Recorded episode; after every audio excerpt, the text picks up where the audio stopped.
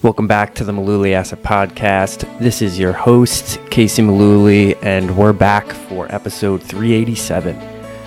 I'm joined by Tom and Brendan this week, and we get into a discussion about an article from Christine Benz at Morningstar. She wrote about her 2022 financial planning tips. Uh, she broke it out by month, but since we're already midway through January here, we broke it out quarter by quarter. So this week's episode is going to be covering quarter one and quarter two. So we get you through the first half of this year. We talk about reviewing how 2021 went from a saving and investing standpoint. We talk about getting ready to file those 2021 tax returns, all the documentation you need for that, and just we generally just talk about financial planning tips, financial planning best practices, things to consider to set yourself up for a successful 2022. It's good to review this stuff at the beginning of the year and get headed on the right path. So here we go. Here's episode 387 of the Mullooly Asset Podcast. We hope you enjoy.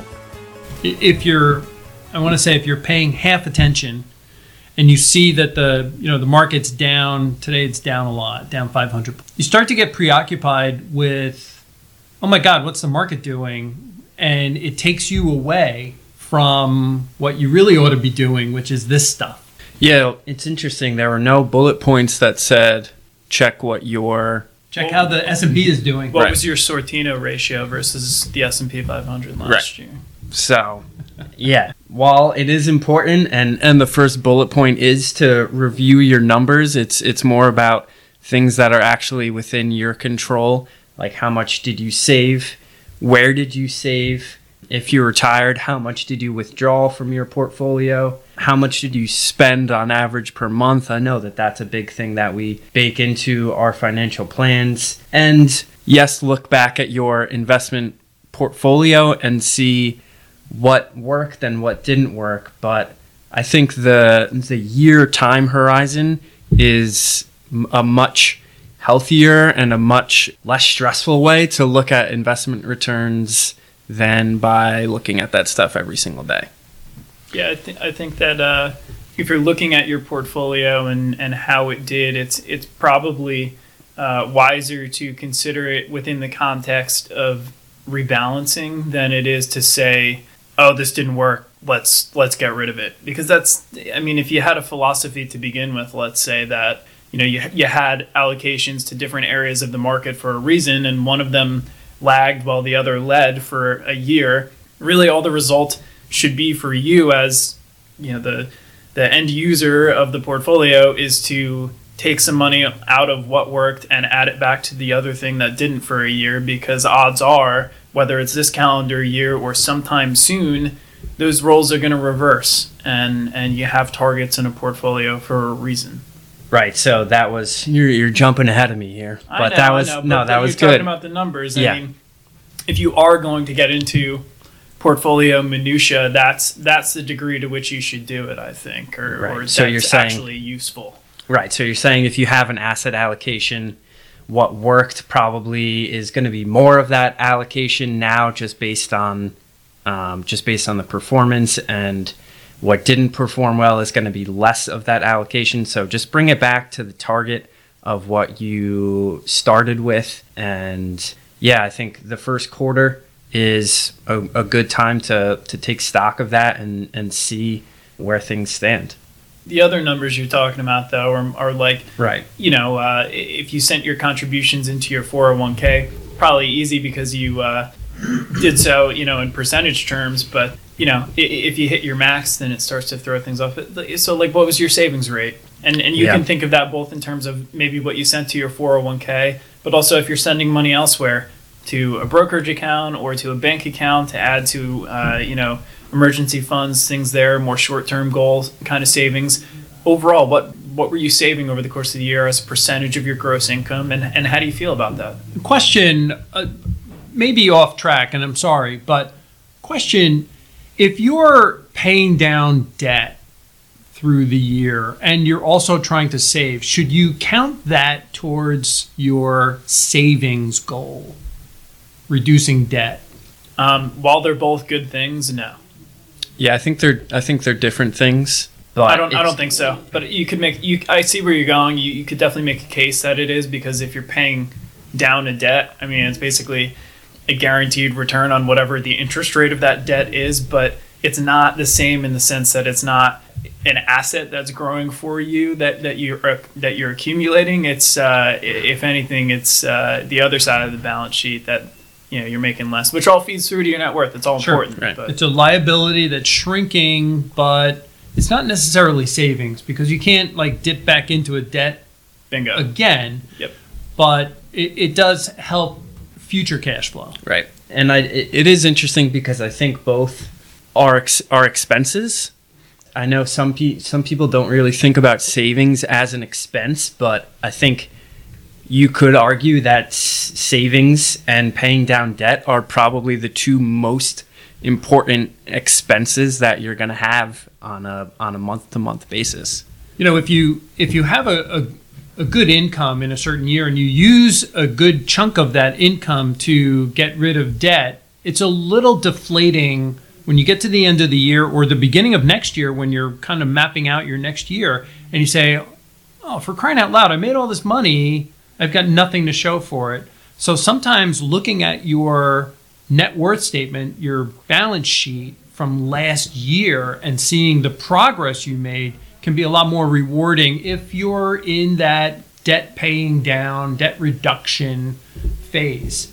So it's important because you can make a lot of money, pay down a lot of debt. You're doing something really good. But if you know, if you say, "Wow, I didn't save anything," there's no tangible thing to point to, like like the account where it all is, or, or Right. you know, if you were spending it and not doing uh, debt pay down or, or savings, there's no boat to point to to say like that's where all the money is. But it's an So, important it's- feeling. I think like th- that is one of the things that keeps people going towards anything financial or or otherwise is just feeling like you're making progress towards your goals.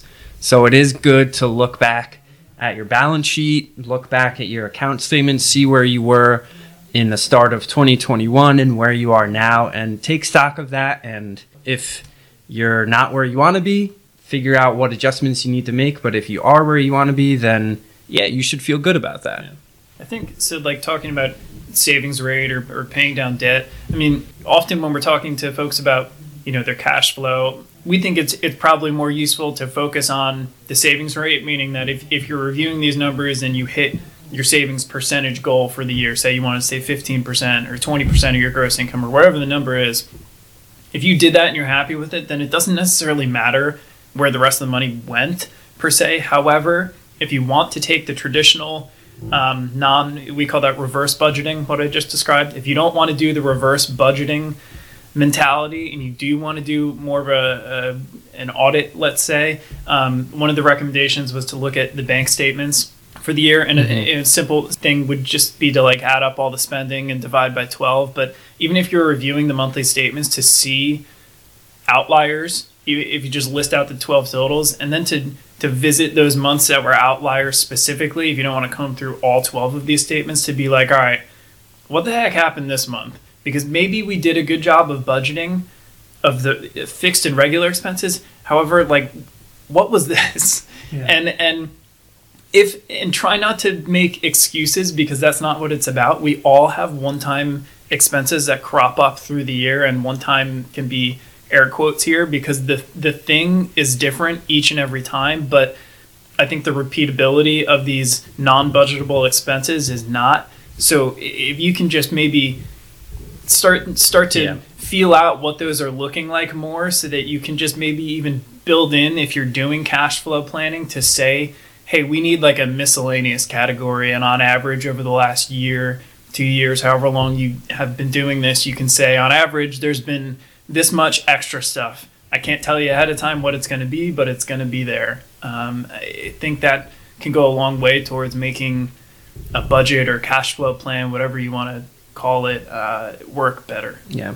I know you've talked about that on podcasts before where you're like, oh, but that month was that thing and, That and we don't do thing. that every month. So like that that month doesn't count. Yeah. It's like, yeah, the one the one time emergencies or the one time expenses, your car breaking down, the hot water heater not working. Like those things are going to happen every year. But you're right in the sense that you're not going to be able to predict what they are ahead of time. And those those conversations have happened right here at this table. Yeah. So it, it this is real life. Yeah. This really happens. I think- and, and you need to have that that kind of miscellaneous account. That's important. we talk about having an emergency fund and having three, six, 12 months worth of expenses in that emergency fund. So I think in instances of one time expenses cropping up, if you dip into that emergency fund, then you have to replenish it at some point too. So if you have a miscellaneous fund and an emergency fund, is that what you're you're recommending there, Bren? I think just have both maybe this is just like a mentality thing for me, but like if you're looking at these one-time expenses and a lot of them are just repairs on like things in the home, let's say, home maintenance is not an emergency. So like you should have an emergency fund, and if you realize that you're spending, you know, a few thousand dollars a year, but in in like lump sum increments to do things around the house, and you have the financial wherewithal to do it, you can set up an account where you're channeling the money in little increments every two weeks when you're getting paid to make it painless so that when there is some sort of thing in the house that needs to be addressed, at least you have something to put towards it so it's not such a big one off expense. Yeah. But you're not going to know if you don't comb back through the statements and be like, oh, yeah, like that happened in March last year. I mean, these last two years, especially, I feel like everything's been slow motion. Like it doesn't, it, you, looking at the review doesn't feel the same, feel the same as uh, it maybe did in years prior. So it's easy to, to forget projects, things that you were doing around the house, even uh, th- this time last year. Yeah. It seems like a million years ago. Yeah. So an emergency fund is is more about a true true emergency like maybe like a you lose your job and don't have any income type situation you have those you at least give yourself a couple of months of runway there Yeah. to kind of figure things out it's not necessarily like regular maintenance type items Yeah, I mean, listen. At the end of the day, cash is cash, and if if you need money for something and it's in the special bucket for emergencies or home maintenance or whatever, like, yeah, it's all fungible. Like, you can use it for whatever you want, but just there are a lot of one-time lump sum expenses that you can make into budgetable items if you want to, but to just fill up the budget with the actual recurring expenses and and neglect these things that happen. Uh, you know, not frequently or not on a regular schedule, I think you're setting yourself up for a bad time when it comes to cash flow and budgeting if you're just ignoring them. So at least, you know, try to figure out what they've looked like over the last year if you're reviewing this stuff and maybe make some adjustments going forward as a result. Yeah. So some of the other um, suggestions for quarter one financial planning topics to consider is to revisit your retirement plan contributions because the contributions are bumping up in 2022. The contribution limit for 401ks is now going to be $20,500 and for those over age 50 is going to be $27,000. So I, uh, I I know that if you work for a big company, they're probably going to send you a reminder in December for payroll purposes that uh, hey, we're you know if you want to max out, you've got to do X amount of dollars out of each paycheck. But you know we're a small business, and uh, I would usually sit down on January sixteenth in previous years and say, oh man, I didn't change that. And now I have to try and figure out how to cram all of that into 23 paychecks instead of 24 paychecks. It's, it's- it's things like that. Yeah. You know, you really want to be on, on top of that.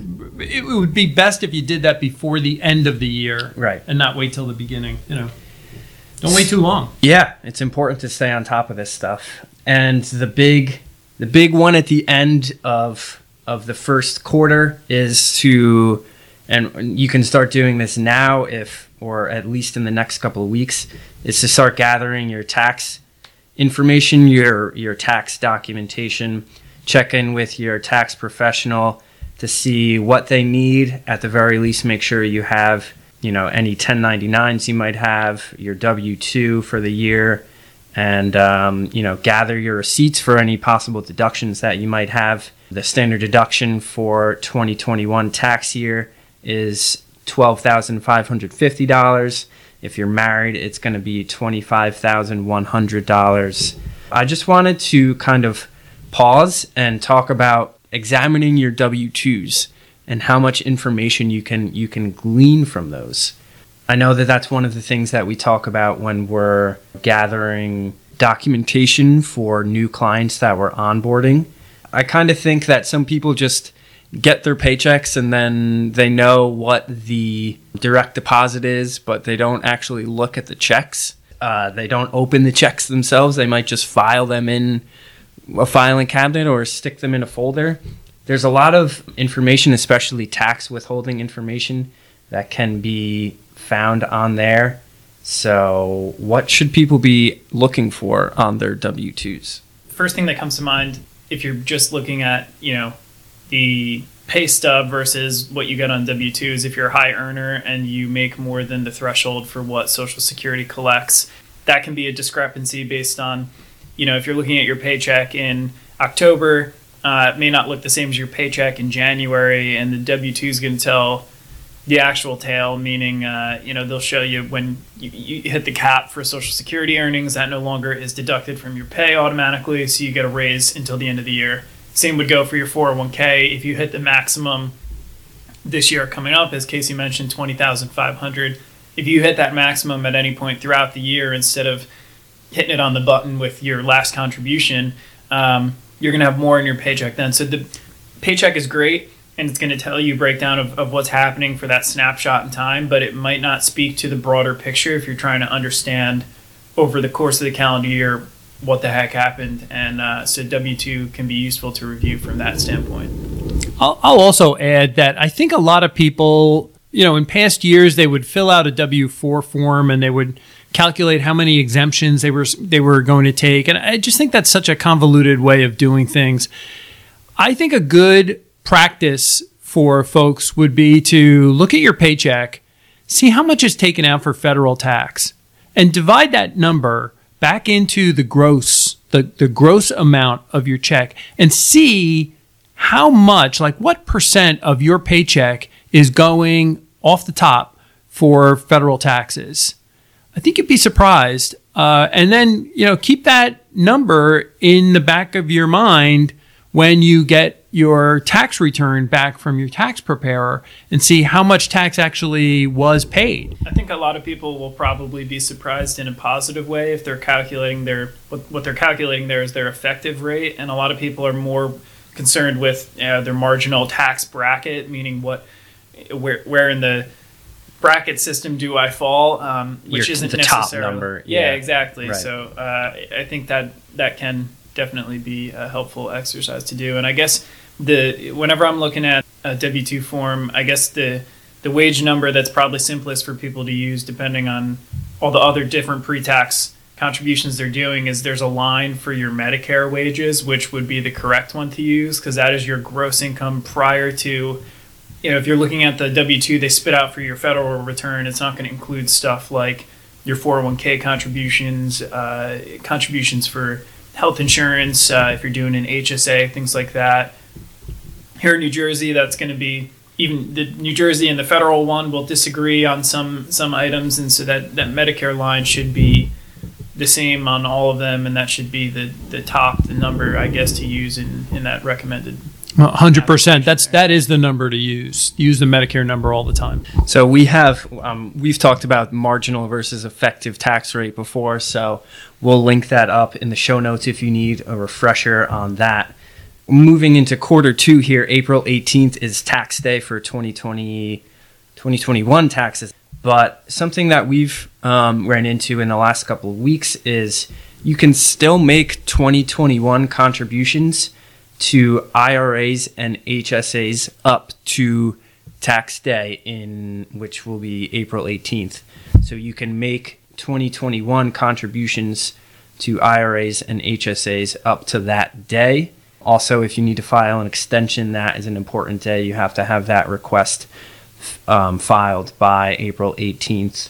A lot to consider and a lot of moving parts in the first quarter, um, financially speaking, as we move further out into you know into April, May, June. things kind of start to slow down once you get your your tax returns back. You can kind of see how that went. And um, one of the suggestions for the second quarter was to kind of organize your all of your statements and documentations.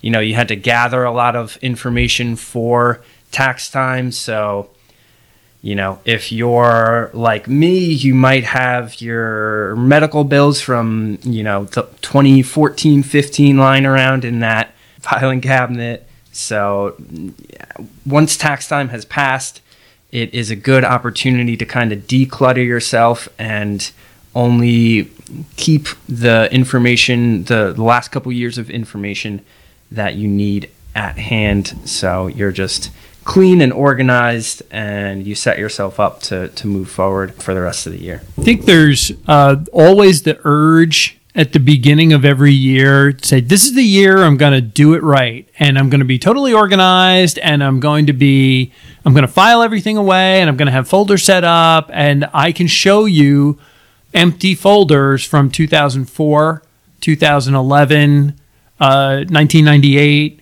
So I've tried this many times. In January, this is the year that I'm going to do it. And Christine Benz in this article raised a really good point. Like, don't uh, like don't do that. Like, you should really think about doing that in April after your taxes are filed, or even better, in May. You've already got a couple of months now of documents, of statements, of you know things. You've already made a quarterly estimated payment perhaps.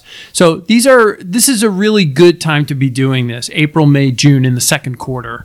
Also, probably the best time to rectify any mistakes, you know, regardless of whether it was a withholding discrepancy or whatever cause. If there were issues with your tax return and you owed money, which nobody is ever happy with, once you have that information, you could begin to rectify that for for the following year if there's going to be the same same issue again. I mean, Yeah. obviously, if it was a one time thing, then you know it's a one time thing. But try to wrap your head around what caused you to owe money and to what extent, and whether you're comfortable with that or not. And and you can you can make changes in the second quarter that have plenty of time to filter through to the bottom line before year's end. It's uh, ticking clock though, so the longer you wait, the shorter runway you have to implement change. And if you're a regular old W two employee, then uh, you know each pay period that passes is is I think as Tom alluded to one opportunity out the door to uh, make a change that needs to happen more incremental. Yeah, that's a good point.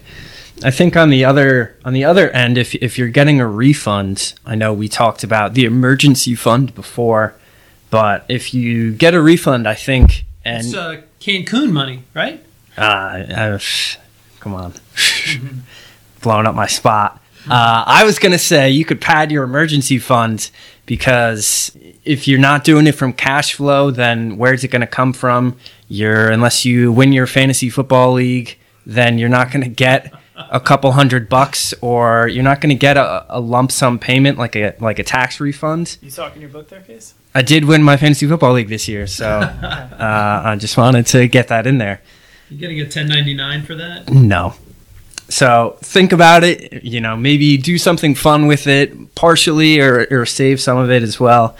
Um, Man, if it's if it's enough to split up, I'm telling you right now that you got to figure something out with your withholdings for next year. You're just, I understand that like Yeah. for some people, if it's one or the other, you'd rather be over withheld and get a refund than than the reverse. But if you're talking like a few thousand bucks and you can figure out how to divvy it up, then like you got to get better with the withholding because you're just giving the government your money for no reason. I was just gonna say I can be the old guy saying "Get off my lawn!" Like you just gave a free loan to the you to Uncle Sam. I was trying to refrain from saying that because it's like the the grumpy thing to say, and everybody knows it because they've been told it a million times. But it's true. So like, if it's if it's enough for it to be like a windfall sort of Yeah. a thing for you, like figure it out. And if you need to get it out of sight, out of mind, then you can automate something to send it where it should be, whether it's your emergency Right. fund, an investment account, or it could be again, like I'm a big proponent of the buckets. If we talked about the home ma- home maintenance one before, you can have another one that's for like Cancun or like your Yeah. fun your fun stuff or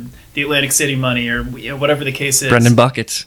Yeah, that's fine. I'll, I'll accept that. Yeah. Um, yeah, so like if you can you can automate it and channel it to be where it needs to, rather than letting payroll run that operation for you, uh, and then having it sit with the IRS for ten months until you get it back. Yeah. So the other, I know we talked about uh, organization there. These days, everyone has about a dozen plus online accounts. That includes financial institutions like banks or retirement accounts. So make sure you're uh, you have that information on hand. If you haven't logged in in a year or so, it might be a good time to log in there, check check things, and, and make sure you can at least access that. Yeah, Q2 is all about organization, kind of uh, you know making adjustments. You do still have six months plus at least to make adjustments for the rest of the year. So um, quarter two, April, May, June is a good time to do that. That's going to do it for episode 387 of the Mullooly Asset Podcast. We know that there's a lot of stuff in there, but hey, the beginning of the year is a busy time financially speaking. So we'll be back with quarter three and quarter four, so the second half of 2022, what to expect there, some things to look out for and to plan for in the later half of this year. That'll be episode 388, and we'll see you then. Thanks as always for listening. Tom Mullooly is an investment advisor representative with Mullooly Asset Management. All opinions expressed by Tom and his podcast guests are solely their own opinions and do not necessarily reflect the opinions of Mullooly Asset Management. This podcast is for informational purposes only and should not be relied upon as a basis for investment decisions. Clients of Mullooly Asset Management may maintain positions in securities discussed in this podcast.